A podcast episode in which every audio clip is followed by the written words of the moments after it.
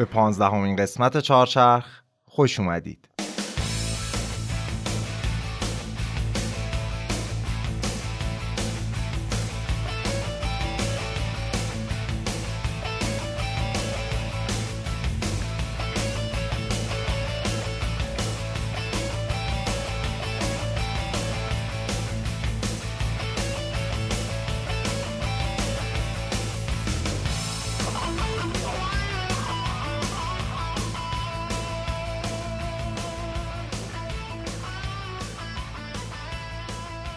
سلام. من علی رضا صبحانی هستم و شما به قسمت 15 همه چهارچرخ گوش می‌کنید که تو خورداد 1400 ضبط میشه. چهارچرخ پادکستیه در مورد دنیای اتومبیل. پادکستی که توی هر قسمتش از زمینه های تاریخی و اجتماعی یه خودروساز میگیم و ماجرای یک برند رو تعریف می‌کنیم. این قسمت چهارچرخ بخش دوم و پایانی داستان سیتروئنه. پس اگر قسمت قبلی رو که شروع ماجرا بود نشنیدید پیشنهاد می‌کنم اول برین سراغ اون. اگر هم شنیدین که بریم سراغ ادامه ماجرای شرکتی که خالق متفاوت ترین ماشیناست. فرانسوی خاص سیتروئن.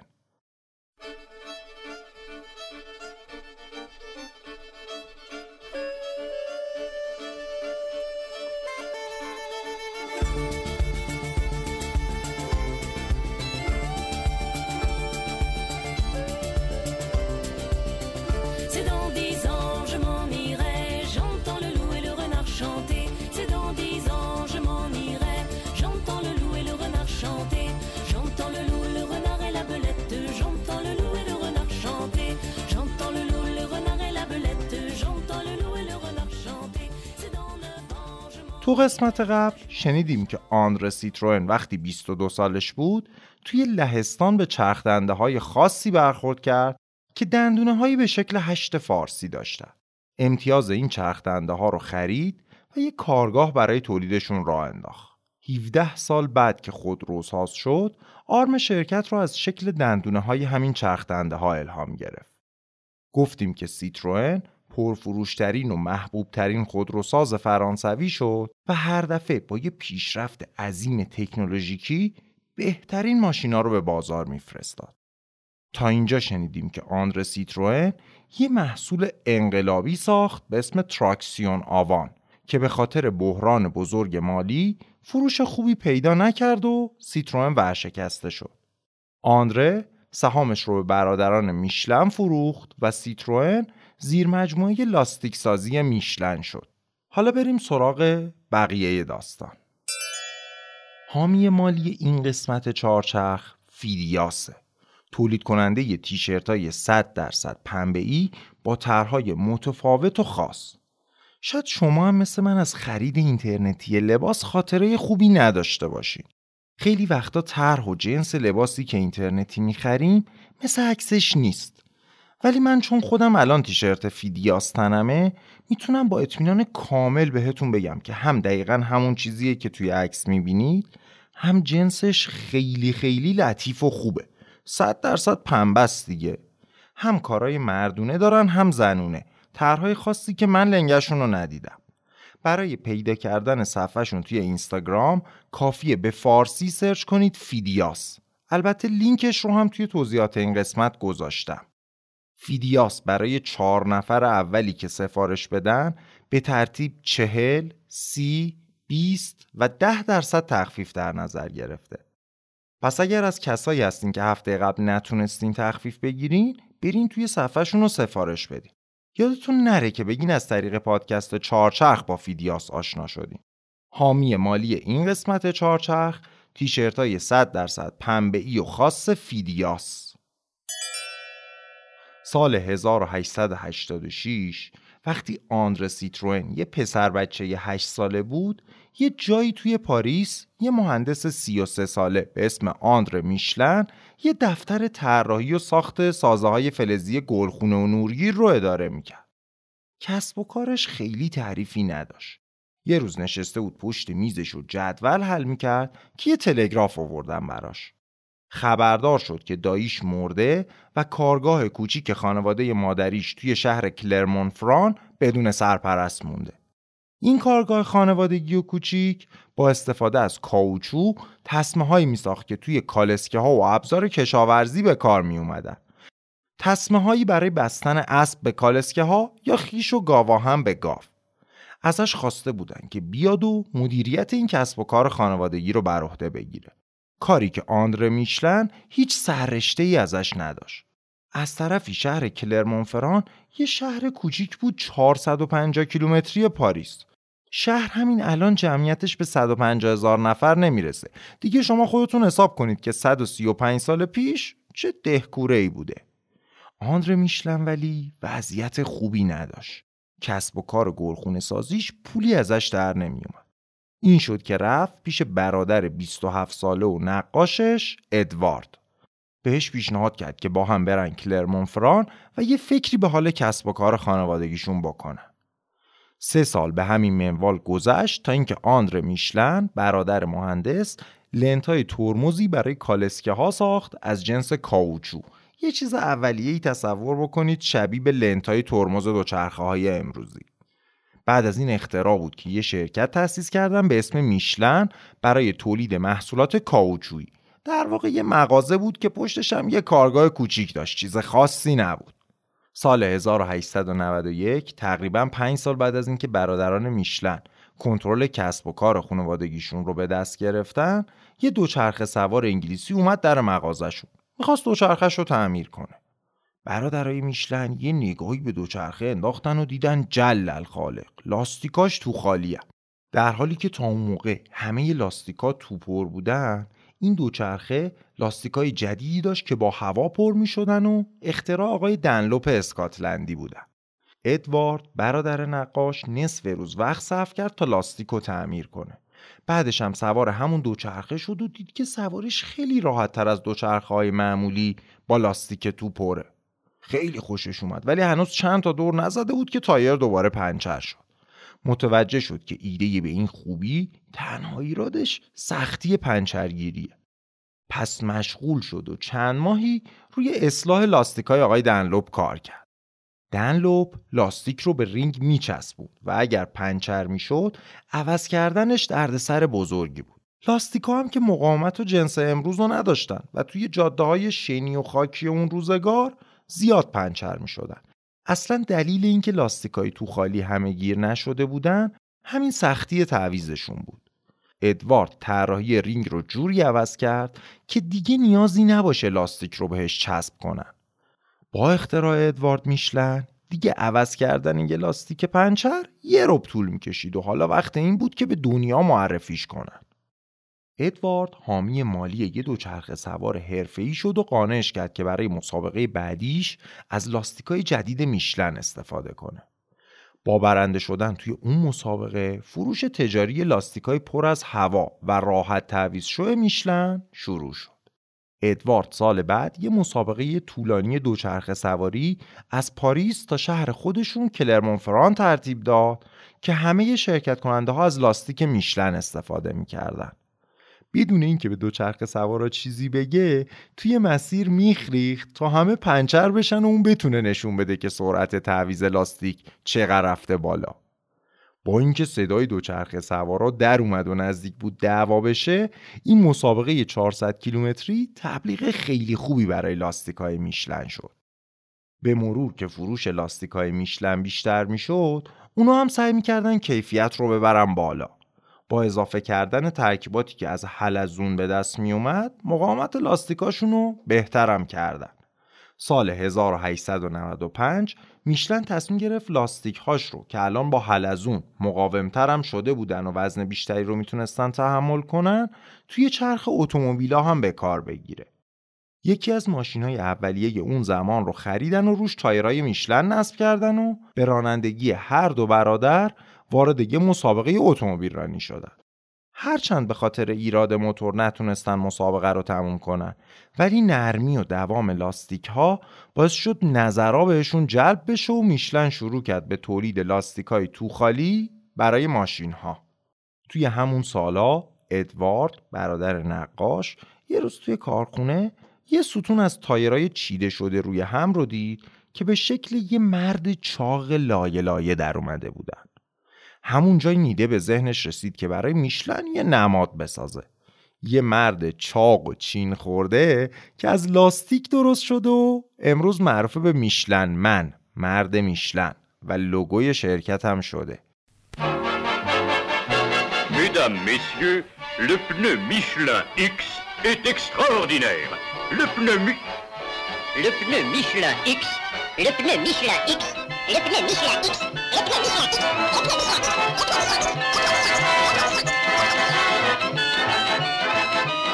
le pneu Michelin X, اگه دقت کرده باشین این مرد میشلن رو کنار اکثر مسابقات اتومبیل رانی و دوچرخه سواری و دم در آپاراتیا و لاستیک فروشی ها دیدی.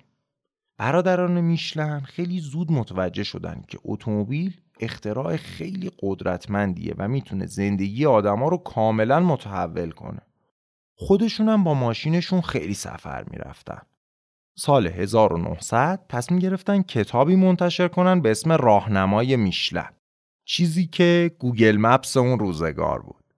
هم نقشه دقیق راه ها رو داشت هم جاذبه های توریستی و رستوران های خوب و هتل‌ها رو. راهنمای سفر خیلی کاملی بود که حتی توصیه می‌کرد اگه رفتین اون رستوران فلان غذاش خوبه یا اون هتل بهمان اتاقش خیلی منظره قشنگی داره هدفشون این بود که سفر رو دلپذیر کنن.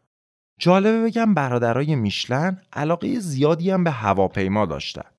با اینکه اون موقع دولت فرانسه به ساختن هواپیما توجه خاصی نداشت، میشلن توی طراحی و ساخت هواپیماهای اولیه هم سرمایه گذاری کرد. یه مدرسه هوانوردی هم تأسیس کرد و مسابقاتی ترتیب داد تا خلبانای برجسته رو شناسایی کنه. همین مدرسه و اون مسابقات باعث شد موقع شروع جنگ جهانی اول خیلی از بهترین خلبانای فرانسوی توی مدرسه میشلن تربیت شده باشند. در طول جنگ میشلن تقریبا سه هزار تا هواپیما هم برای ارتش فرانسه ساخت.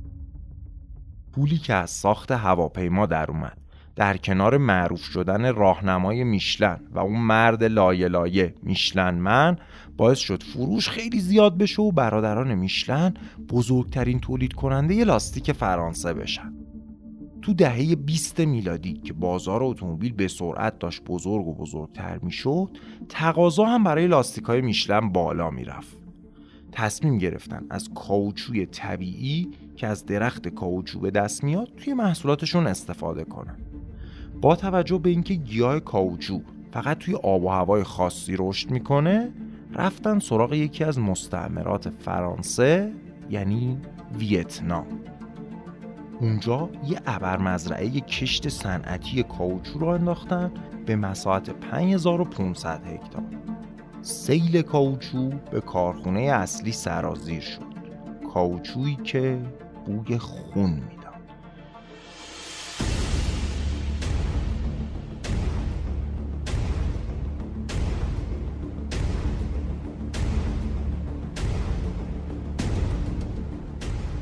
به خاطر شرایط فوقالعاده بد کار توی این مزاره چیزی حدود 17 درصد کارگرها هر سال میمردن.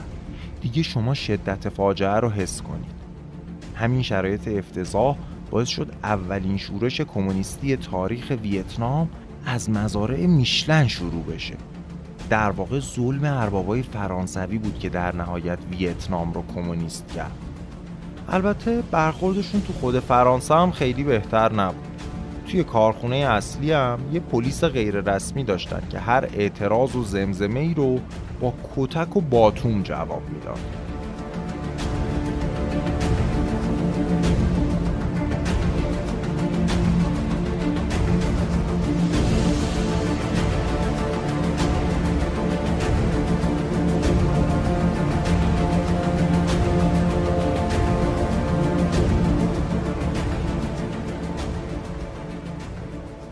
بگذریم همینطور که میشلن پولدارتر می‌شد توی شرکت های دیگه هم سرمایه گذاری می‌کرد. از جمله سیتروئن. یادمونه که سیتروئن اون موقع با اختلاف بزرگترین خودروساز فرانسه بود. میشلن با این نیت سهامدار شد که بتونه اطمینان حاصل کنه سیتروئن برای همه ماشیناش از لاستیکای میشلن استفاده می‌کنه. یه جورایی هم سرمایه گذاری کرده بود هم بخشی از بازار فروش لاستیکش رو تضمین می‌کرد. سال 1931 آندره میشلن برادر بزرگتر که مهندس بود فوت کرد و ادوارد برادر نقاش همه کاره شرکت شد. اون سهام میشلن توی سیتروئن رو بازم افزایش داد. همونطوری که توی قسمت قبل شنیدیم سال 1934 هزینه های توسعه سیتروئن تراکسیون آوان در کنار ساخت کارخونه کاملا جدید باعث شدن سیتروئن به شدت بدهکار بشه. بانکها و مؤسسات مالی از دادن پول بیشتر به آندره خودداری کردن و شرکت ورشکسته شد. به پیشنهاد دولت فرانسه میشلن که اون موقع دومین سهامدار بزرگ سیتروئن بود پا پیش گذاشت و سهام آندره رو خرید و تبدیل شد به مالک اصلی سیتروئن ادوارد میشلن که 76 سالش بود توانایی اداره دو تا کارخونه به این بزرگی رو با هم نداشت. پس پسر کوچیکش پیر میشلن رو به عنوان مدیر سیتروئن معرفی کرد. چون پیر جوون بود و کم تجربه ادوارد دست راست خودش پیر ژول بولانژه رو هم فرستاد پاریس تا قائم مقام مدیرعامل و رئیس بخش طراحی سیتروئن بشه. و به پسر جوونش توی مدیریت بزرگترین خودروساز فرانسه کمک کنه. حالا که مالک های جدید رو شناختیم برگردیم سر داستان سیتروئن.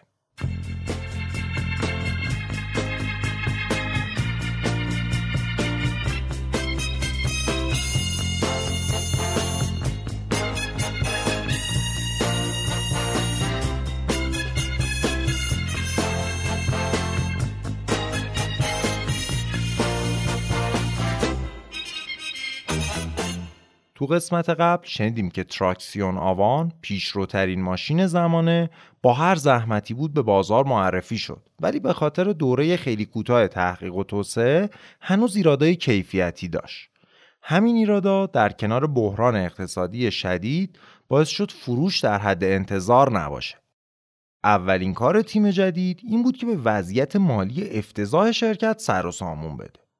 هشت هزار نفر رو اخراج کردن و حقوق بقیه رو هم کاهش دادن. وقتی کارگرا دست به اعتراض و اعتصاب زدن پیر میشلن همون کاری رو کرد که پدر و عموش توی کارخونه لاستیک سازیشون می‌کردن. یه جور پلیس داخلی برای کارخونه راه انداخت که جواب اعتراض رو با باتوم و کتک و بعدم اخراج می‌داد. تو قدم بعدی ایرادای کیفیتی تراکسیون آوان رو رفع کردن و فروش یه جونی گرفت. موتور 8 سیلندری که آندره سیتروئن برای تراکسیون در نظر گرفته بود رو گذاشتن کنار و موتور 6 سیلندر موجود سیتروئن رو باز طراحی کردن و نسخه قدرتمندتر ماشین رو ساختن. خیلی زود تراکسیون آوان همونی شد که آقای سیتروئن پیش بینی کرده بود و دل همه ماشین سوارا رو برد. توی فرانسه بهش می‌گفتن reine de la route یعنی ملکه جاده ها. سواری نرمش، قیافه متفاوتش و تکنولوژی بالاش باعث شد حتی با اینکه قیمت گرونی داشت پرفروش و محبوب بازار بشه. حالا که اوضاع سر و سامون گرفته بود و خیالشون از وضعیت مالی داشت راحت می‌شد، باید به فکر قدم بعدی می بودن. اگر یادمون باشه، سیتروئن تمرکزش رو گذاشته بود روی ماشینای لوکس و گرون. اما بولانژه معاون شرکت از بخش بازاریابی خواست که روی بازار تحقیق کنه و ببینه مردم چه جور ماشینی میپسندن. نتیجه تحقیق نشون داد که فرانسویا دنبال یه ماشین خیلی ارزون هستن. چند روز بعد از اینکه گزارش به دست بولانژه رسید، پشت فرمون تراکسیون آوانش توی ترافیک گیر کرده بود. ترافیکی پر از گاری و اسبایی که محصولات کشاورزی رو از مناطق روستایی به پاریس آورده بودن. همونجا بود که یه فکر بکر به ذهن بولانژر رسید. طراحی ماشینی برای جمعیت روستایی فرانسه.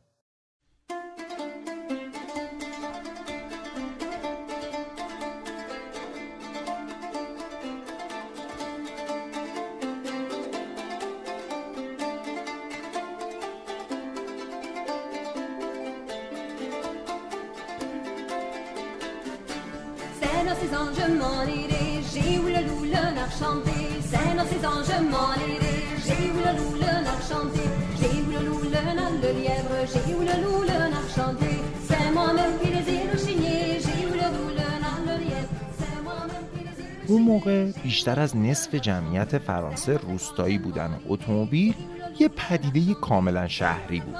بولانژه یه تیکه کاغذ برداشت و ویژگی هایی که می‌خواست یه ماشین روستایی داشته باشه رو نوشت. توانایی حمل چهار نفر و 50 کیلو سیب زمینی با سرعت 60 کیلومتر بر ساعت رو داشته باشه. مصرفش 3 لیتر در هر 100 کیلومتر باشه.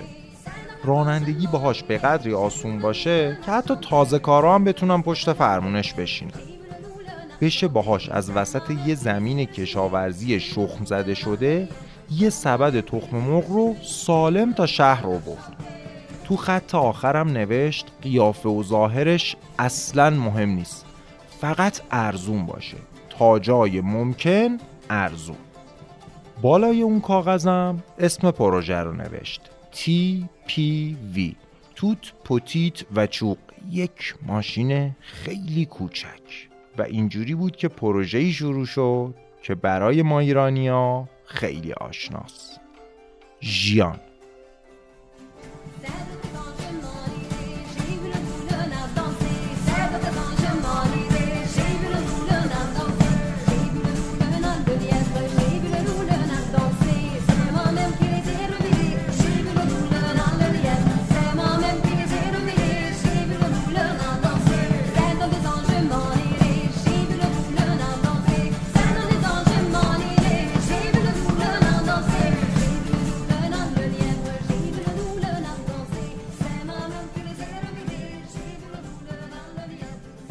سرمهندس شرکت آندره لافیور همونی که تراکسیون آوان رو طراحی کرده بود کارش رو شروع کرد و تقریبا دو سال بعد اولین پروتوتایپ آماده شد.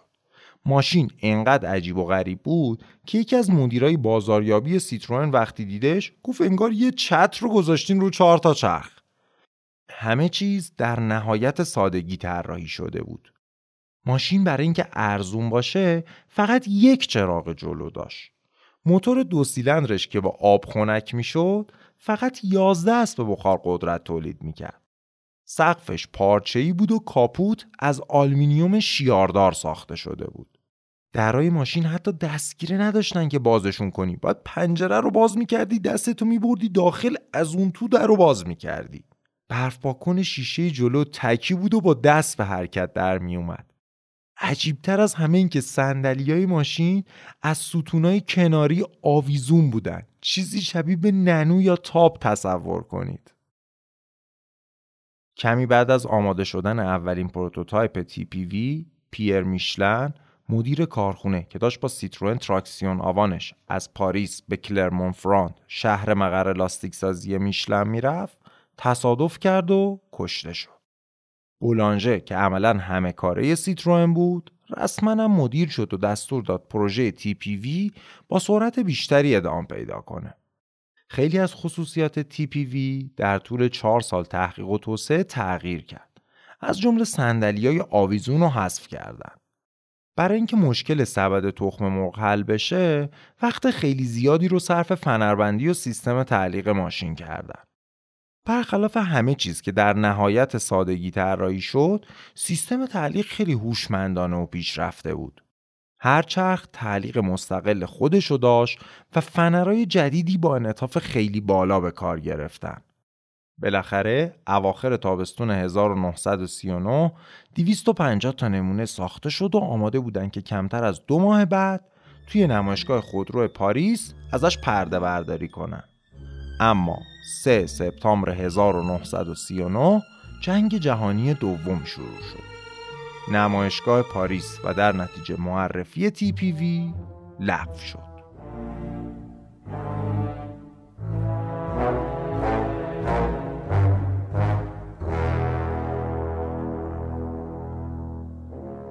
تو هفته های بعد بولانژه که پیشرفت برقاسای آلمانیا رو دیده بود تصمیم گرفت پروژه تی پی وی رو مخفی کنه. دستور داد همه نمونه های آماده شده رو نابود کنن. خیلی زود پاریس سقوط کرد و فرانسه به دست نازیا افتاد. فاتحان آلمانی به سیتروئن و بقیه خودروسازا دستور دادن که برای ارتش نازی کامیون و ماشین بسازه اما بولانژه که یه فرانسوی مغرور بود تا جای ممکن جلوی این دستور وایساد با هماهنگی اون و چند تا از مدیرای مورد اعتمادش سیتروئن توی ماشینایی که میساخت عمداً دستکاری می‌کرد تا بعد از چند ده کیلومتر از کار بیفتن با این وجود اشغالگرای نازی عاشق نرمی و راحتی تراکسیون آوان شدن و این مدل رو به عنوان ماشین رسمی گشتاپو توی فرانسه به کار گرفتن. از اون طرف تراکسیون آوان محبوب مقاومت فرانسه هم بود. فنربندی فوق‌العادش اجازه می‌داد شلیک کردن موقع حرکت آسون باشه. چریکای مقاومت در جلوی ماشین رو باز می‌کردن و لوله تفنگشون رو تکیه می‌دادن به گلگیر و به نازیا شلیک می‌کردن. با سرعت خوبی هم که تراکسیون آوان داشت فرار کردن از دست فولکس واگنای آلمانی کار خیلی سختی نبود. نرمی و تکونای کم تراکسیون آوان فقط برای مبارزات شرافتمندانه مثل مقاومت در برابر اشغالگرا استفاده نشد. پیر لفو یکی از مخوفترین و بزرگترین رئیس مافیاهای فرانسه کل عملیات مافیاییش رو با تراکسیون آوان انجام می‌داد. در این حد که مردم بهشون می‌گفتن گنگ تراکسیون آوان. خلاصه که تراکسیون انتخاب همه بود. هم اشغالگرا، هم چریکا، هم خلافکارا. دو سالی سیتروئن کجدار و مریض برای آلمانا کامیون ساخت تا اینکه گشتاپو به بولانژه مشکوک شد. اونم کارخونه رو رها کرد و فراری شد. بعدش هم کارخونه بر اثر بمبارون متفقین نابود شد و کلا تولید رو متوقف کردن.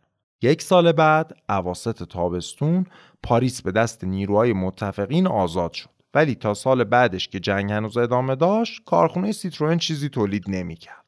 بالاخره اواخر سال 1945 تولید تراکسیون آوان از سر گرفته شد و از اون مهمتر معلوم شد که دو دستگاه پروتوتایپ TPV رو به دستور بولانژه یک گوشه کناری قایم کردن. تا مدتها تصور می‌شد فقط همین دوتا TPV از جنگ جون سالم به در بردن ولی سال 2003 توی یه اصطبل متروکه سه تا دیگه هم پیدا شد گویا مهندسی که مسئول نابود کردنشون بوده دلش نیامده حاصل چهار سال کار و زحمتش رو خراب کنه و این ستا رو بدون اینکه کسی توی سیتروئن چیزی بدونه قایم کرده بوده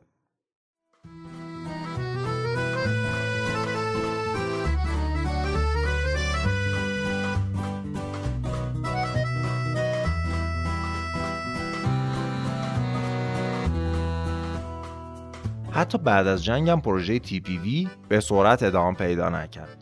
دولت چپگرای فرانسه مواد خام رو سهمیه بندی کرده بود و تولید اتومبیل اولویت نداشت. از طرفی قیمت آلومینیوم هم بعد از جنگ خیلی رفته بود بالا. بولانژه تصمیم گرفت دوباره برگرده به میز طراحی. بدنه تغییر پیدا کرد و فولادی شد. چراغای جلو دوتا شدن و موتور هم عوض کردن. موتور جدید همون دو سیلندر رو 375 سی سی بود ولی این بار هواخنک شد تا ارزونتر تموم بشه و دردسرای ضد یخ و رادیاتور و اینجور چیزا رو هم نداشته باشه درسته که از موتور قبلی پر سر و صداتر و کمی ضعیفتر شده بود ولی خب خیلی ارزونتر بود صندلی جدیدی برای ماشین طراحی شد که روی فنرهای کوچیکی سوار می شدن و سیستم تعلیقم باز طراحی شد تا با یه اختراع دیگه هماهنگ بشه. اختراعی که نه کار سیتروئن بلکه کار شرکت مادرش یعنی میشلن بود. تایرهای رادیال.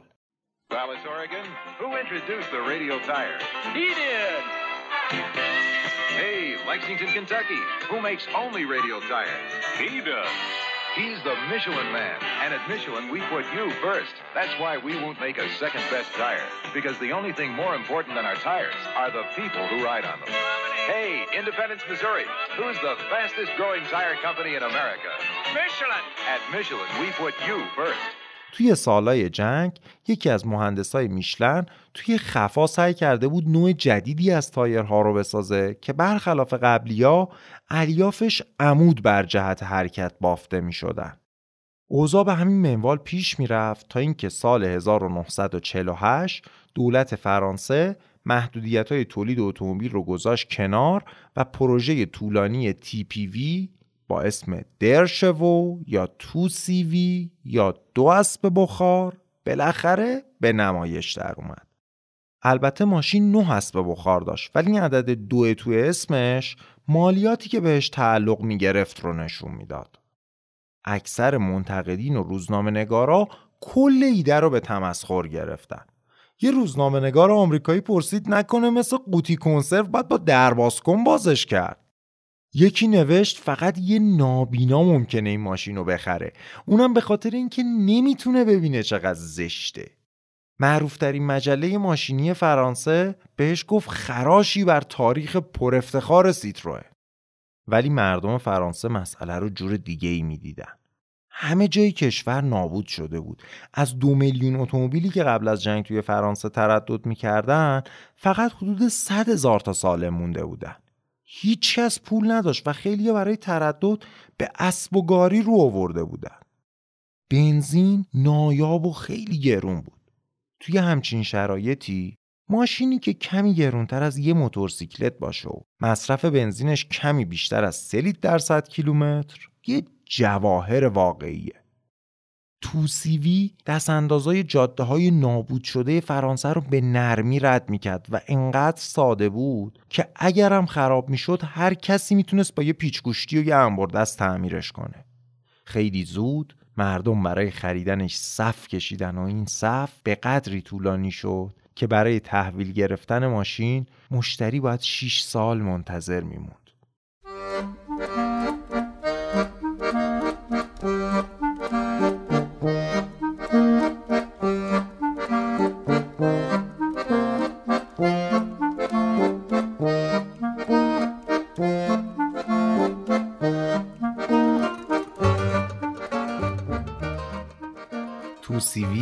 تبدیل شد به نماد فرانسه. توی سینمای هالیوود وقتی می‌خواستن بگن وارد فرانسه شدیم یا برج ایفل رو نشون می‌دادن یا 2CV رو. حتی جیمز باندم پشتش نشست. نه فقط روستایی ها بلکه همه مردم فرانسه عاشقش شدن. 2CV به قدری پرطرفدار شد که مدلای دیگه ای هم بر اساسش ساختن. از جمله امی سیکس که بزرگتر بود و اتاق خوشگل تری داشت. و Dyane که پاش به ایرانم باز شد و اسمش رو گذاشتن ژیان یعنی خشمگین. واقعا هم وقتی سرعت 60 کیلومتر بر ساعت رو رد می کرد حسابی از صدای موتورش معلوم بود که عصبانی شده و داره زور میاد بهش. صداشو بشنوید.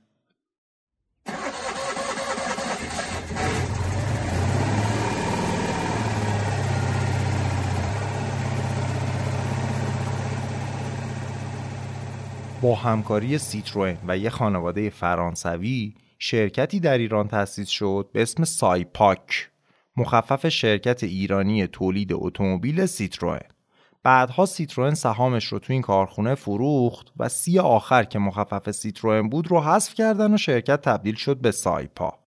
فعلا توی چارچرخ از کنار تاریخچه خودروسازای ایرانی به سرعت میگذریم و بنا نداریم خیلی واردشون بشیم.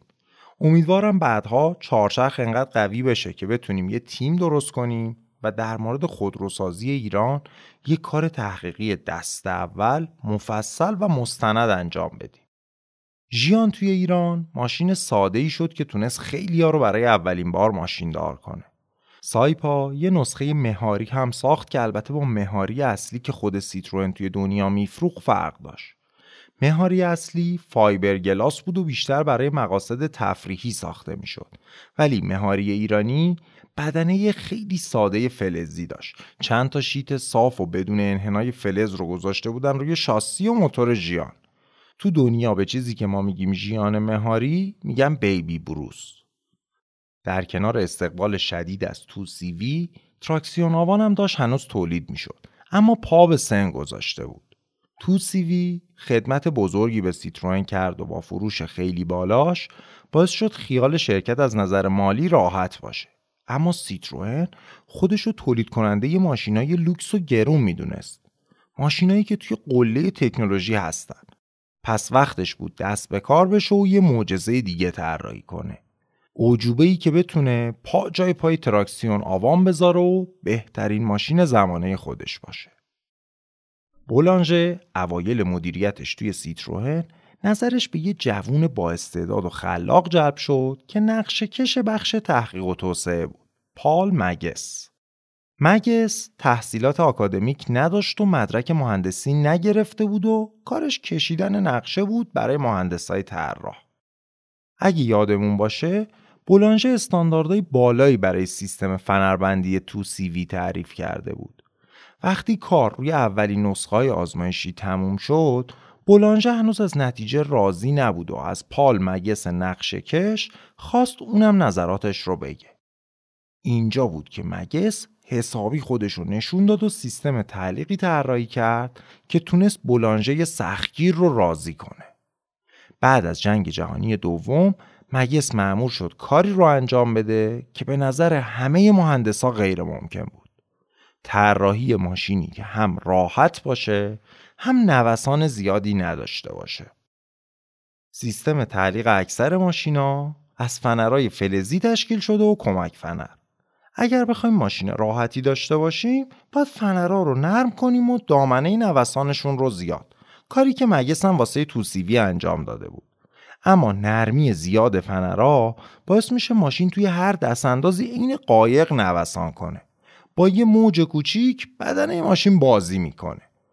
به خصوص توی پیچیدن با سرعت بالا فنرهای نرم باعث میشن ماشین به یه سمت کج بشه. از طرف دیگه ماشینی که فنرهای خیلی نرمی داره وقتی چند نفر سوارش بشن زیادی میاد پایین. اگر بخوایم نوسان رو کم کنیم باید فنرها رو سفت کنیم و اینطوری توی سرعتهای پایین ماشین به اصطلاح میکوبه و سواری ناراحتی خواهد داشت. یه طرف طیف میشه ماشین بی نهایت نرم و راحتی مثل کادیلاک که زیادی نوسان می‌کنه. اون سمت طیف میشه ماشین اسپورتی مثل پورشه که واسه جاده چالوس رفتن و مسابقه دادن معرکه است. ولی توی سرعت گیرا و دست اندازای خیابونای معمولی خشک و ناراحته. سال 1950 که داریم این قصه رو تعریف می‌کنیم همه مهندسای دنیای اتومبیل پذیرفته بودن که همینه که هست. یا ماشین اسپورتی و خشک میشه یا راحت و پرنوسان. راه میانه ای وجود نداره. اما مگس گفتیم مهندس نبود تحصیلات آکادمیک نداشت. برای همین ذهنش از چارچوبای تئوری خالی بود. کسی توی دانشگاه به مگس نگفته بود ماشین یا باید راحت باشه یا اسپورتی. به همین دلیل ذهنش باز بود و یه فکر بکر کرد.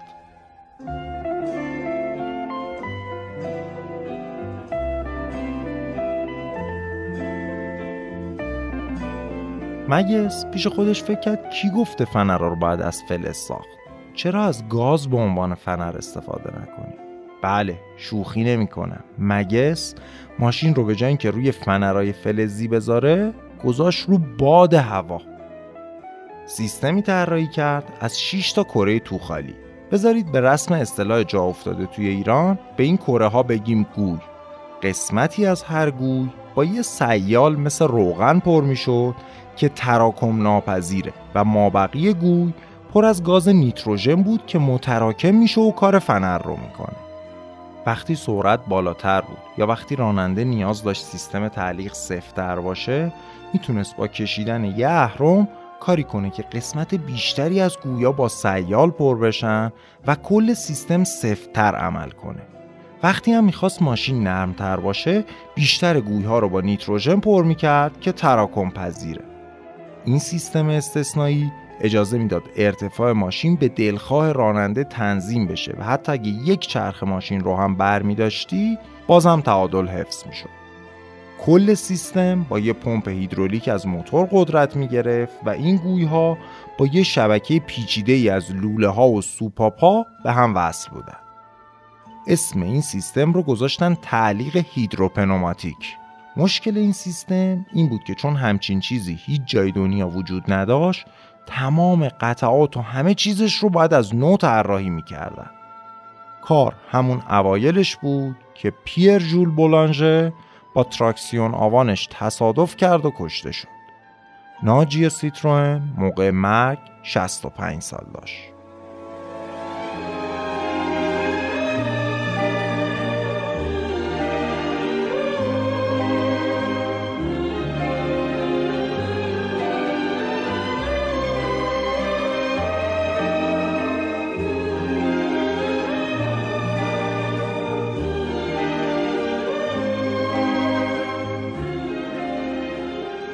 پال مگس چهار سال تموم وقت گذاشت و بالاخره سیستم تعلیق هیدروپنوماتیک رو تکمیل کرد. از اون طرف هم لوفور داشت آخرین قدم ها رو برمی داشت تا جانشین تراکسیون آوان مدرن ترین ماشین جهان رو آماده کنه. 5 اکتبر 1955 برابر با 12 مهر 1334 نمایشگاه خودرو پاریس شاهد پرده برداری از سیتروئن دی اس بود. ماشینی که تا همین امروز خلاقانه ترین خودرو تاریخ جهانه اوجوبه ای که به نظر خیلی از متخصص ها مهمترین اتومبیل قرن بیستمه. سیتروئن دی اس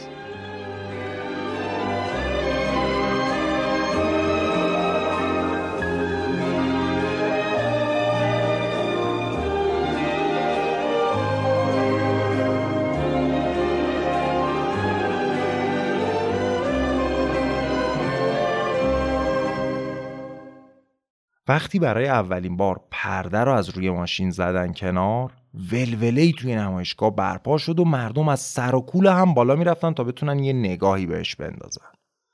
همون روز دوازده هزار نفر ماشین رو پیش خرید کردن. تا روز آخر نمایشگاه این تعداد به هشتاد هزار نفر رسید. رکوردی که تا سال 2016 هم پا برجا بود. تازه سیتروئن دی اس در حالی این همه پیش فروش کرد که با اختلاف زیادی یکی از گرونترین ماشینای بازار بود. دیگه شما ببینید بدنش چقدر جذاب بوده که 80 هزار نفر حاضر شدن بدون اینکه سوارش بشن فقط واسه ظاهرش این همه پول بدن. ماشین فوقالعاده مدرن و آیرودینامیک بود. حتی از هواپیماهای جت اون روزگارم بروزتر و جدیدتر به نظر می رسید یه منتقد اتومبیل توی روزنامه نوشت این ماشین از آسمون افتاده روی زمین. یکی دیگه نوشت به زیبایی خود پاریسه. فری پورشه بنیانگذار شرکت پورشه که توی نمایشگاه بود بعدها گفت دی اس زیباترین ماشین ساخته شده به دست بشره. اما ظاهر فقط بخش کوچیکی از ماجرا بود. سیستم کاملا متفاوت تعلیق سواری اعجاب انگیزی به ماشین می‌داد. دی اس خیلی زود معروف شد به قالیچه پرنده. ماشین از نظر نرمی از هر کادیلاکی بهتر بود و از اون طرف نوسانم نداشت. قایقی نبود سواریش. البته اسپورتی هم نبود. کلا چیزی بود مختص به خودش که هیچکس تا حالا مشابهی براش سراغ نداره. بذارید از جی لنو یکی از بزرگترین کلکسیونرها و متخصصای ماشین نقل قول کنم که میگه دی اس بهترین سواری رو بین همه ماشینای دنیا داره. جیلنو ادامه میده که من معتقدم هیچ رولز رویزی، هیچ مرسدس بنزی و یا هیچ ماشین دیگه ای تو دنیا نیست که سواریش به این راحتی باشه. این حرف رو کسی می‌زنه که 169 تا ماشین شخصی توی گاراژش داره و تقریبا میشه گفت همه ماشینای دنیا رو سوار شده. صداشو بشنوید. And this is, to this day, the most comfortable car ever built. I don't believe there's a Rolls Royce or Mercedes Benz or any other car that rides as comfortably as this. همین سیستم استثنایی رو بعدها رولز رویس خرید و تحت لیسانس سیتروئن مدل سیلور شادو رو ساخت. حتی مرسدس بنز هم با الهام از تعلیق هیدروپنوماتیک سیتروئن سیستم خودش رو توسعه داد که بر پایه هوای فشرده کار می‌کرد. البته سیستم مرسدس ساده تر از سیتروئن طراحی شده بود تا هزینه نگهداری و ساخت رو بیاره پایین. از تعلیق استثنایی که بگذریم ترمزا، فرمون و کلاچ ماشینم همه با همون پمپ هیدرولیک اصلی کار می‌کردن. گیربکس نیمه اتوماتیکش کلاچ نداشت و هر وقت شما دنده عوض می‌کردین ماشین براتون کلاچ می‌گرفت.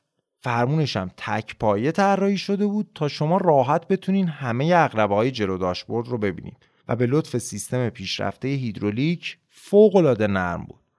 ترمزا هم خاص و متفاوت بودن.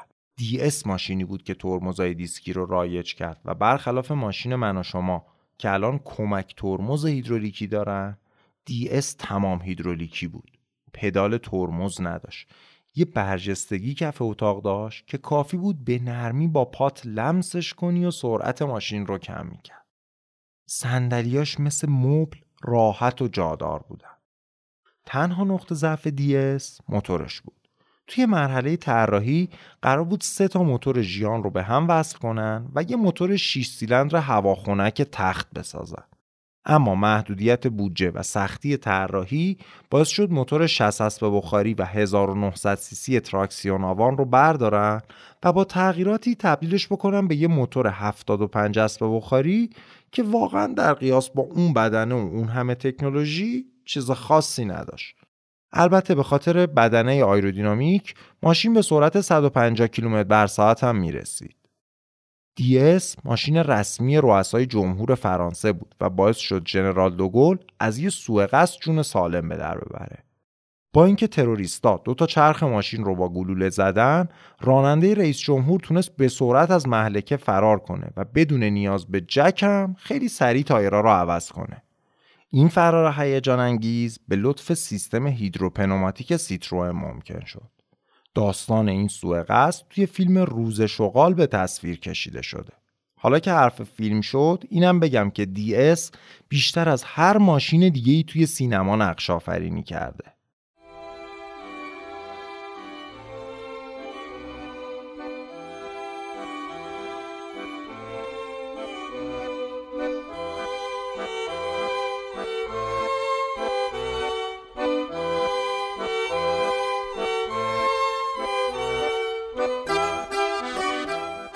DS بی نهایت موفق بود تا سال 1975 یعنی برای 20 سال روی خط تولید بود و تقریبا یک میلیون و 700 هزار دستگاه ازش فروختن که برای همچین ماشین گرونی معرکه است.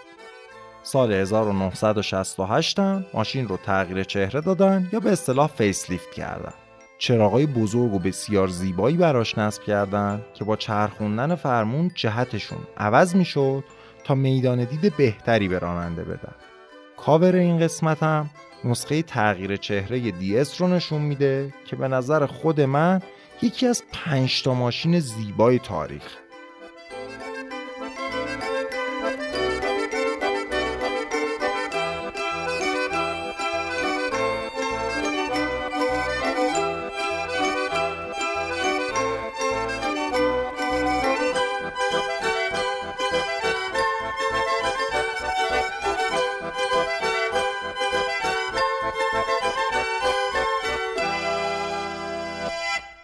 با موفقیت افسانه DS سیل پول به سمت سیتروئن روانه شد. اما شرکت دو تا مشکل داشت که باید حلشون می‌کرد. یکی اینکه توی طیف محصولاتش ماشینی نداشت که بین تو سیوی ارزون و ساده و اس پیچیده و گرون قرار بگیره. دومی هم این که موتورای خوبی نداشتن. از سال 1956 دولت سوسیالیست فرانسه مالیات خیلی سنگینی برای موتورهای حجیم وضع کرد. از اون بدتر این که مالیات ماشین مزربی از تعداد سیلندرش هم بود. یعنی یه ماشین 8 سیلندر حداقل دو برابر یه ماشین 4 سیلندر بعد مالیات می‌داد. این باعث شد که خودروسازهای فرانسوی دنبال تولید ماشینهای پرقدرت نباشن و به مرور توی بازارهای صادراتی به خصوص تو آمریکا فروششون بیاد پایین. برای حل این مشکلات سیتروئن سیاست های مختلفی در پیش گرفت. اول از همه اینکه یه شراکت شکل داد با یه شرکت آلمانی به اسم NSU برای توسعه موتورهای وانکل. موتور وانکل یا دورانی یه سیستم کاملا متفاوت از موتورهای معمولیه که توضیح مفصلش باشه برای یه فرصت دیگه. فقط در این حد بگم که موتور وانکل پیستون نداره. یه چیزی داره به اسم روتور که دور خودش میچرخه و نیرو تولید می‌کنه. موتور وانکل اون موقع تکنولوژی کاملا جدید و نوپا بود که حتی هنوز به مرحله تولید انبوه هم نرسیده بود. کلی کار داشت تا بشه روی یه ماشین واقعی نصبش کرد. ولی خوبیش این بود که با حجم موتور خیلی کم قدرت بالایی تولید می‌کرد. دقیقا همون چیزی که سیتروئن برای خلاص شدن از دست قوانین دست و پاگیر دولت فرانسه بهش نیاز داشت. یه شرکت مشترک با NSU تأسیس کردن به اسم کوموتور که بره و رو موتورهای وانکل کار کنه تا بشه به تولید انبوه رسوندشون. غیر از این سیتروئن دو تا شرکت دیگر رو هم خرید. برلیه که کامیون ساز بود و پانار که تو فارسی ما اکثرا بهش میگیم پنهارد پانار یکی از معتبرترین و قدیمیترین خودروسازای دنیا بود و سیتروئن می‌خواست ازش به عنوان برند میانه بازار استفاده کنه. دو سال بعدم رفت و مازراتی رو خرید تا بتونه به تکنولوژی ساخت موتورهای پرقدرت این شرکت دسترسی پیدا کنه. تازه غیر از اینا سیتروئن داشت که هلیکوپتر هم طراحی می‌کرد. از اون طرف شرکت مادر سیتروئن یعنی لاستیک سازی میشلن هم داشت به سرعت هرچه تمامتر خودش رو توسعه می‌داد. تایرهای رادیال همه جای جهان داشتن محبوب می شدن و میشلن از یه شرکت صرفا فرانسوی داشت تبدیل می شد به یک غول جهانی تمام ایار. تمام این حرکت با هم پول زیادی نیاز داشت. اینجا بود که میشلن کمی کمتر از نصف سهام سیتروئن رو فروخ به فیات ایتالیا. اما این همه هندونه رو با هم برداشتن کار آسونی نبود. اول از همه پنار همون خودروساز قدیمی که خریده بودن تا میانه بازار رو بگیره اینقدر ضررده شد که کلا تعطیلش کردن و تصمیم گرفتن خودشون یه ماشین متوسط طراحی کنن هزینه های کمرشکن توسعه موتور وانکل هم باعث شد NSU شریک آلمانی سیتروئن ورشکسته بشه و فولکس واگن بخردش NSU بعدا یکی از چهار شرکتی شد که آودی رو تشکیل داد فولکس وگن هم هیچ علاقه به موتورهای وانکل نداشت و سهامش رو از اون شراکت واگذار کرد به سیتروئن. سیتروئن علیرغم اینکه دید NSU دقیقا به خاطر شکست مدل‌های وانکلش ورشکسته شده تصمیم گرفت بازم ادامه بده. اوضاع مازراتی هم افتضاح بود. غیر از فراری، لامبورگینی تازه نفس با میورای افسانه‌ای دل همه رو برده بود. یه نورسیده دیگه هم به اسم دتوماز و منگوستا باعث شده بود بازار مازراتی حسابی کساد بشه سیتروئن یه برنامه مفصل داشت تا با معرفی چند تا مدل استثنایی شکوه رو به مازراتی برگردونه از طرفی توی پاریس هم اوضاع تعریفی نداشت دیس 15 سالی می‌شد که روی خط تولید بود و دیگه نمی‌تونست با تازه واردای بازار رقابت کنه پس باید به فکر جانشینی برای اونم میبودن سیتروئن دو تا مدل جدید به بازار فرستاد. یه ماشین متوسط به اسم GS با همون سیستم تعلیق هیدروپنوماتیک برای میانه بازار و یه ستاره واقعی به اسم SM که گل سرسبد سیتروئن باشه. ماشینی با سیستم تعلیق هیدروپنوماتیک، بدنه دودر بسیار زیبای کوپه و قلب تپنده مازراتی.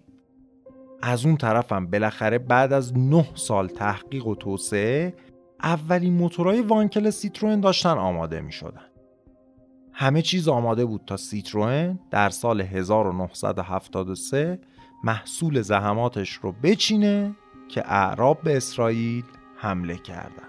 با تحریم فروش نفت به غرب از طرف اعراب قیمت بنزین چهار برابر شد. شوک اول نفتی شروع شده بود. Good evening. The Middle East War produced developments all over the world today. The oil producing countries of the Arab world decided to use their oil as a political weapon. They will reduce oil production by 5% a month until the Israelis withdraw from occupied territories. فکر کنم تا حالا تو همه قسمت های این شوک نفتی ده هفتاد رو داشتیم. قیمت بنزین تقریبا چهار برابر شد و از اون بدتر این که نایابم شده بود. تمام نقشه های سیتروئن برای مازراتی نقشه براب شد چون فروش ماشین های پرمصرف به شدت اومد پایین از همه بدتر سرمایه گذاری رو موتورهای وانکل بود یکی دو ماه قبل از شروع شوک نفتی بالاخره سیتروئن مدل جی رو با موتور وانکل ساخته بود ماشینی که موتور یک لیتریش صد اسب بخار نیرو تولید می‌کرد. ولی اینقدر برای توسعه این موتورها هزینه کرده بودن که نسخه وانکل از مدل معمولی 70 درصد گرونتر شد. اینجوری براتون بگم که جی که قرار بود میانه بازار رو بگیره وقتی موتور وانکل رو میذاشتن روش از گرونترین مدل دی هم گرونتر می‌شد. تازه مصرفش تقریبا 20 لیتر در هر 100 کیلومتر هنوز هزار دستگاه هم ازش نفروخته بودن که شوک نفتی شروع شد. سیتروئن هم کلا اون شرکت کوموتور رو با میلیون ها دلار ضرر تعطیل کرد و عطای موتورهای وانکر رو به لقاشون بخشید. ضربه آخر هم سال بعد به سیتروئن وارد شد. SM سال 1972 تونست جایزه بهترین ماشین سال مجله موتور ترند آمریکا رو بگیره. افتخاری که هرگز نصیب هیچ ماشین غیر آمریکایی نشده بود. سیتروئن می‌تونست با فروش خوب SM توی بازار بزرگ آمریکا امیدوار باشه. ولی دو سال بعد ایالات متحده برای اولین بار قوانین ایمنی و آلایندگی خودش رو معرفی کرد. سیتروئن مجبور شد چراغای چرخان و زیبای SM رو به خاطر قوانین عجیب و غریب آمریکا تغییر بده تا بتونه به صادراتش ادامه بده. اما این پایان ماجرا نبود. با اضافه شدن استانداردهای تصادف با سرعت خیلی کم توی آمریکا سیتروئن به خاطر سیستم تنظیم ارتفاعش نتونست مجوز لازم رو بگیره و برای همیشه بازار آمریکا رو ترک کرد. با گسترش بحران نه تنها فروش سیتروئن کم می‌شد بلکه میشلن هم به درد سر افتاد. تصمیم گرفت سیتروئن رو به فیات بفروشه ولی دولت فرانسه این تصمیم رو وتو کرد. دولت نمی‌خواست پر افتخارترین خودروساز فرانسه شرکتی که ماشین رئیس جمهور رو می‌سازه به دست خارجی ها بیفته سال بعد میشلن داشت آماده می‌شد تا سیتروئن رو ورشکسته اعلام کنه که پژو پا پیش گذاشت و 38 درصد از سهام رو خرید. دو سال بعدش در 1976 این سهام به 90 درصد افزایش پیدا کرد و اینجوری بود که سیتروئن رسما زیر مجموعه پژو شد. پژو خیلی سریع وارد عمل شد و اون کارخونه کامیونسازی برلیه رو به رنو فروخت. اون شرکت بعدا یکی از پایای اصلی رنو تراکس امروزی شد. پژو مازراتی رو هم از سیتروئن جدا کرد و جداگانه فروختش. این پایانی شد برای SM که از موتورهای مازراتی استفاده می‌کرد. SM آخرین ماشین حقیقتا استثنایی و متفاوت سیتروئن بود.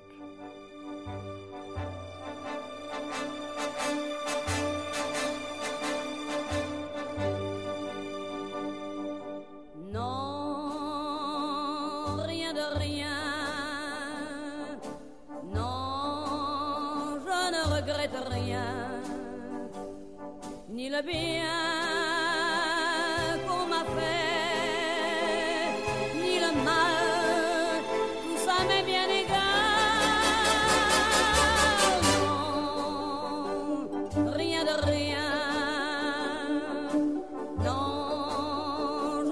regrette rien. C'est payé,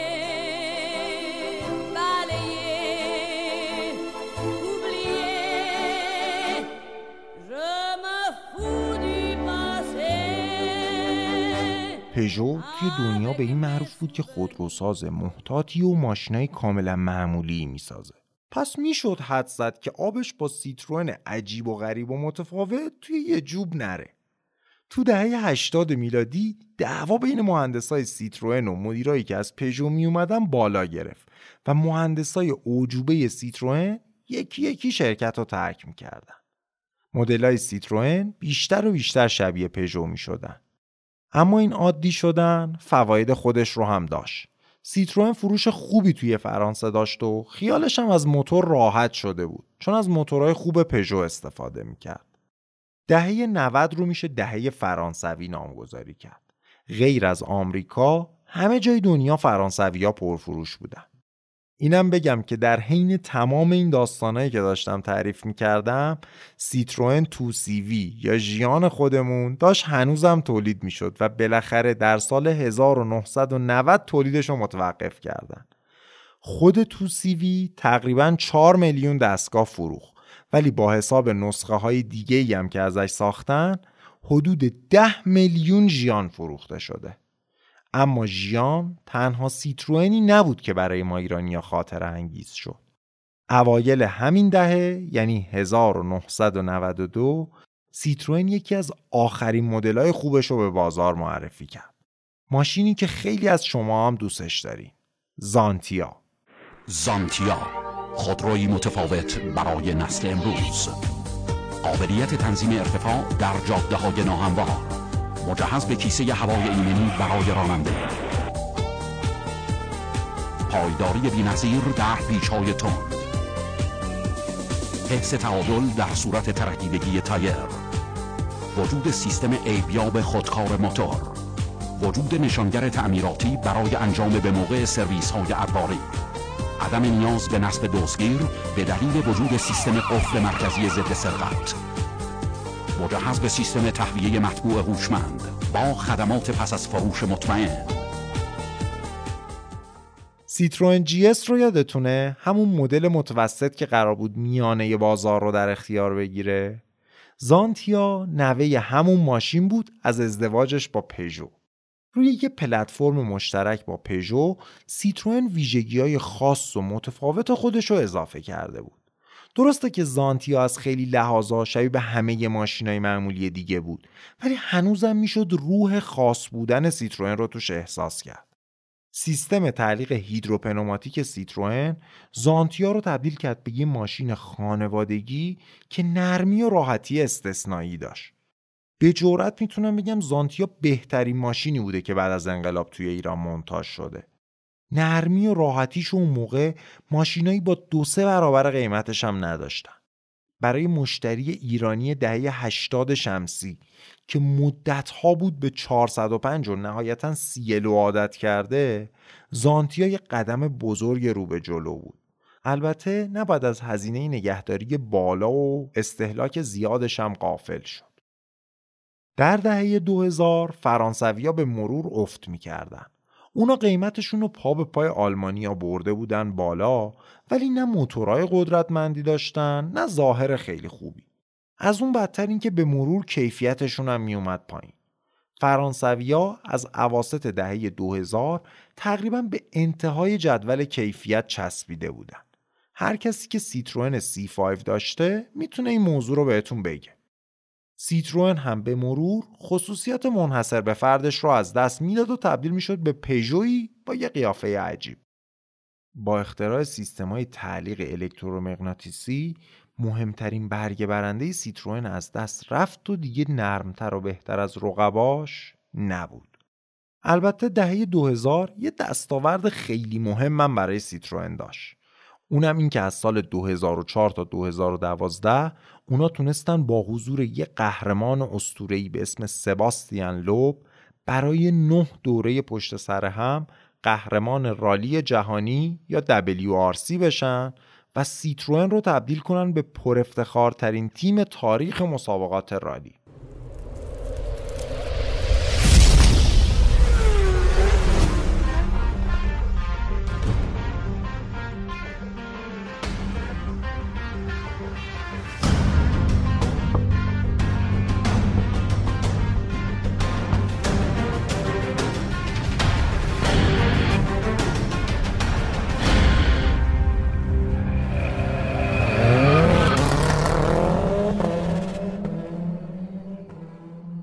سال 2010 سیتروئن یه مدل کوچیک تقریبا اندازه 206 خودمون توی بازار داشت به اسم C3 اونا یه مدل جذاب و یکم لوکستر از این ماشین کوچولو ساختن به اسم DS3 هم موتور نسبتا قدرتمندی داشت هم امکانات خوبی به نسبت یه supermini. خیلی هم جینگولش کرده بودن و سقفش رو به یه رنگ متفاوت رنگ زدن و خلاصه یه دستی سر و گوشش کشیدن. استقبال ازش باور کردنی نبود. DS3 تقریبا 40 درصد بازار supermini ای اروپا رو در اختیار گرفت و پژو سیتروئن رو به فکر یک کار جدید انداخت. زنده کردن اسم جاودانه DS. اونا با الهام از مدل افسانه‌ای DS یه برند لوکس و مستقل تأسیس کردن که مدلایی ازش وارد ایرانم شده. DS سعی می‌کنه بر پایه مدل‌های مختلف سیتروئن ماشینای لوکسی به بازار بفرسته که با تعریف رایج لاکچری آلمانی آمریکایی متفاوتن. ماشینایی که موتورهای خیلی بزرگی ندارن و اونجوری سریع نیستن ولی طراحی داخلی متفاوتی دارن و مفهوم جدیدی از لوکس بودن رو دارن عرضه می‌کنن. بعد از شراکت گروه پژو سیتروئن با فیات کرایسلر و تشکیل گروه بزرگ استلانتیس قرار DS نقش برند لوکس این مجموعه رو بر بگیره.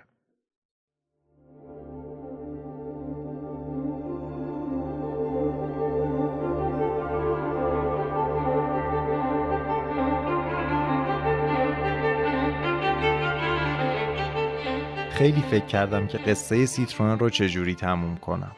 از قماربازی آندره بگم که حتی بعد از مرگش هم توی سیترون ادامه پیدا کرد. از میشلن بگم از تراکسیون آوان یا DS بگم از بدشانسی های سیتروئن بگم. ولی دیدم بهترین کار اینه که با یه آمار داستان رو جمع کنم.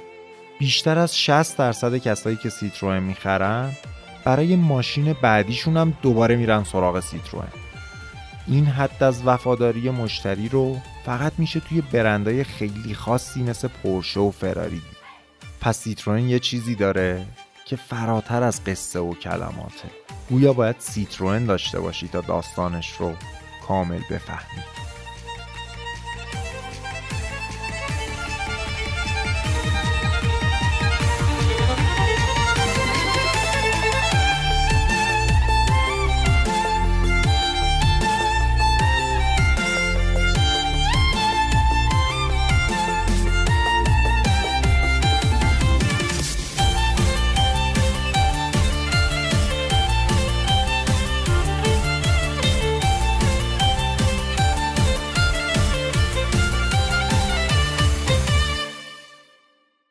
چیزی که شنیدید پانزدهمین قسمت پادکست چارشخ بود به اسم قالیچه پرنده. این پادکست رو من علی رضا صبحانی با کمک دادبه پوردوانی تهیه می‌کنم. از دوست عزیزم ایمان کارآموز ممنونم که توی ویرایش متن این قسمت به من و دادبه کمک کرد. لیست منابع این قسمت رو توی کانال تلگرام گذاشتم. لینک کانال تلگرام توی توضیحات این قسمت هست. چارچرخ یه بخش تصویری هم داره که خلاصه همین روایت رو به صورت عکس و توضیحات توی اینستاگرام منتشر می‌کنم. چارچرخ رو می‌تونید توی همه اپلیکیشن های پادگیر دنبال کنید. ممنونم ازتون که با کامنت، پیغام و حمایت مالی ما رو خوشحال می‌کنید و به ادامه راه دلگرم. متشکرم از همتون که تا اینجا گوش کردین و بیشتر ممنونم که ما رو به بقیه هم معرفی می‌کنید. یادتون نره به حامی مالی این قسمت فیدیاس هم سر بزنید. امیدوارم شنیدن چارچرخ برای شما به اندازه ساختنش برای من لذت بخش باشه. تا قسمت بعد خداحافظ.